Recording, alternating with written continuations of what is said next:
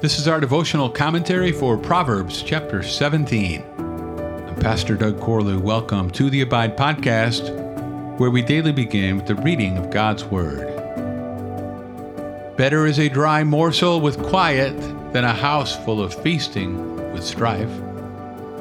A servant who deals wisely will rule over a son who acts shamefully and will share the inheritance as one of the brothers.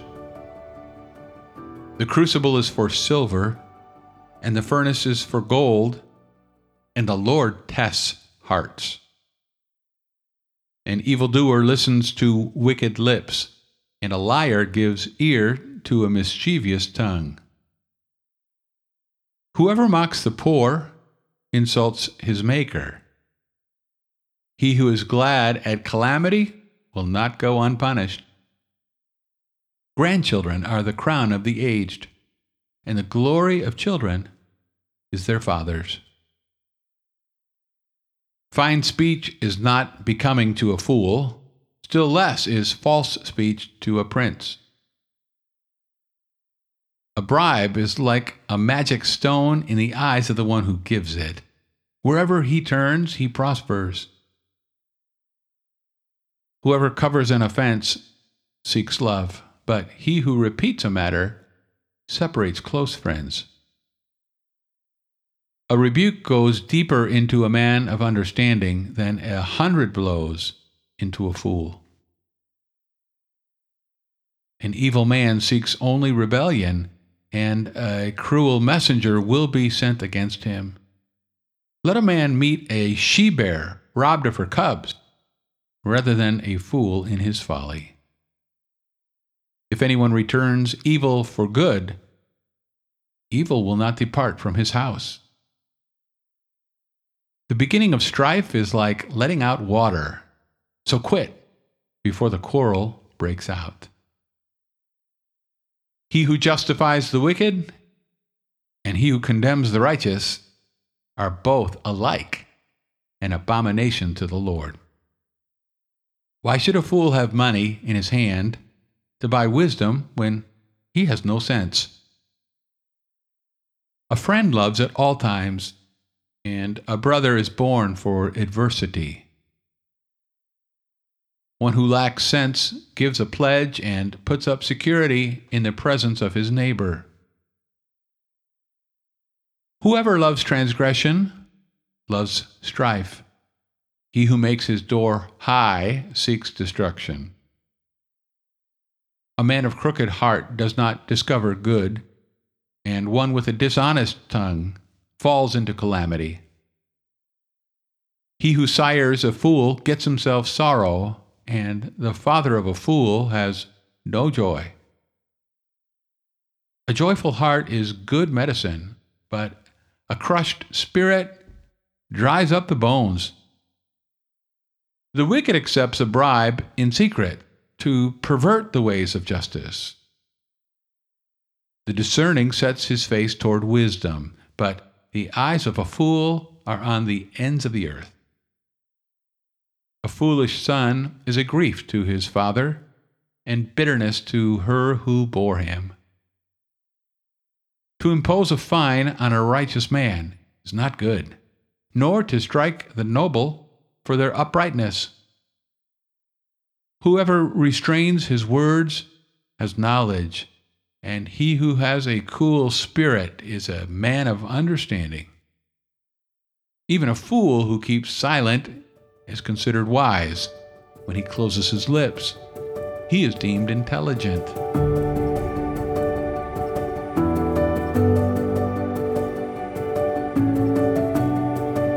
Folly would be bad enough if its damage were restricted to the fool himself. But when loved ones are affected, and when aren't they, the results are deplorable.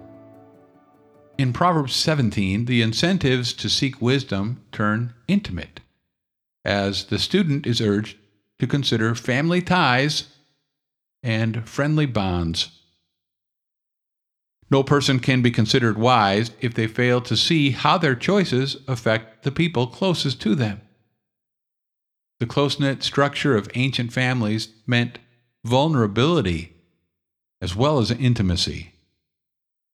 Wise children bring much joy to their parents, but the converse is also true.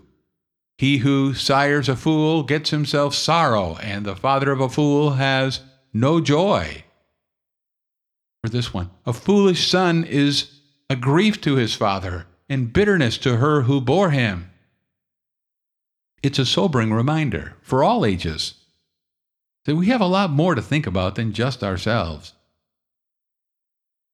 There are many ways to dishonor parents, including the misuse or forfeiture of an inheritance. Shameful behavior can become a monumental threat to family stability. For as verse 2 says, a servant who deals wisely will rule over a son who acts shamefully and will share the inheritance as one of the brothers. However, the wise will never pursue money as their highest priority. There are no personal achievements or material possessions that could ever compensate for persistent conflict at home. A poor but loving family is preferable to one that is wealthy yet fractured. Better is a dry morsel with quiet than a house full of feasting with strife. Verse 1. In a healthy family, ancestors are honored and offspring are appreciated. Grandchildren are the crown of the aged, and the glory of children is their fathers. Verse 6. Both young and old should cherish these intergenerational relationships, finding mutual joy and a sense of belonging with one another. While the ties of kinship are primary, friendship also plays a significant part in personal success and social stability. As we tend to these relationships, we must learn that love forgives. Whoever covers an offense seeks love, but he who repeats a matter separates close friends. Verse 9.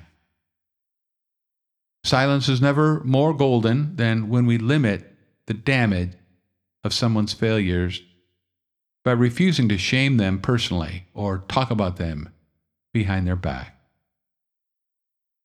Love also perseveres. A friend loves at all times, and a brother is born for adversity. Verse 17.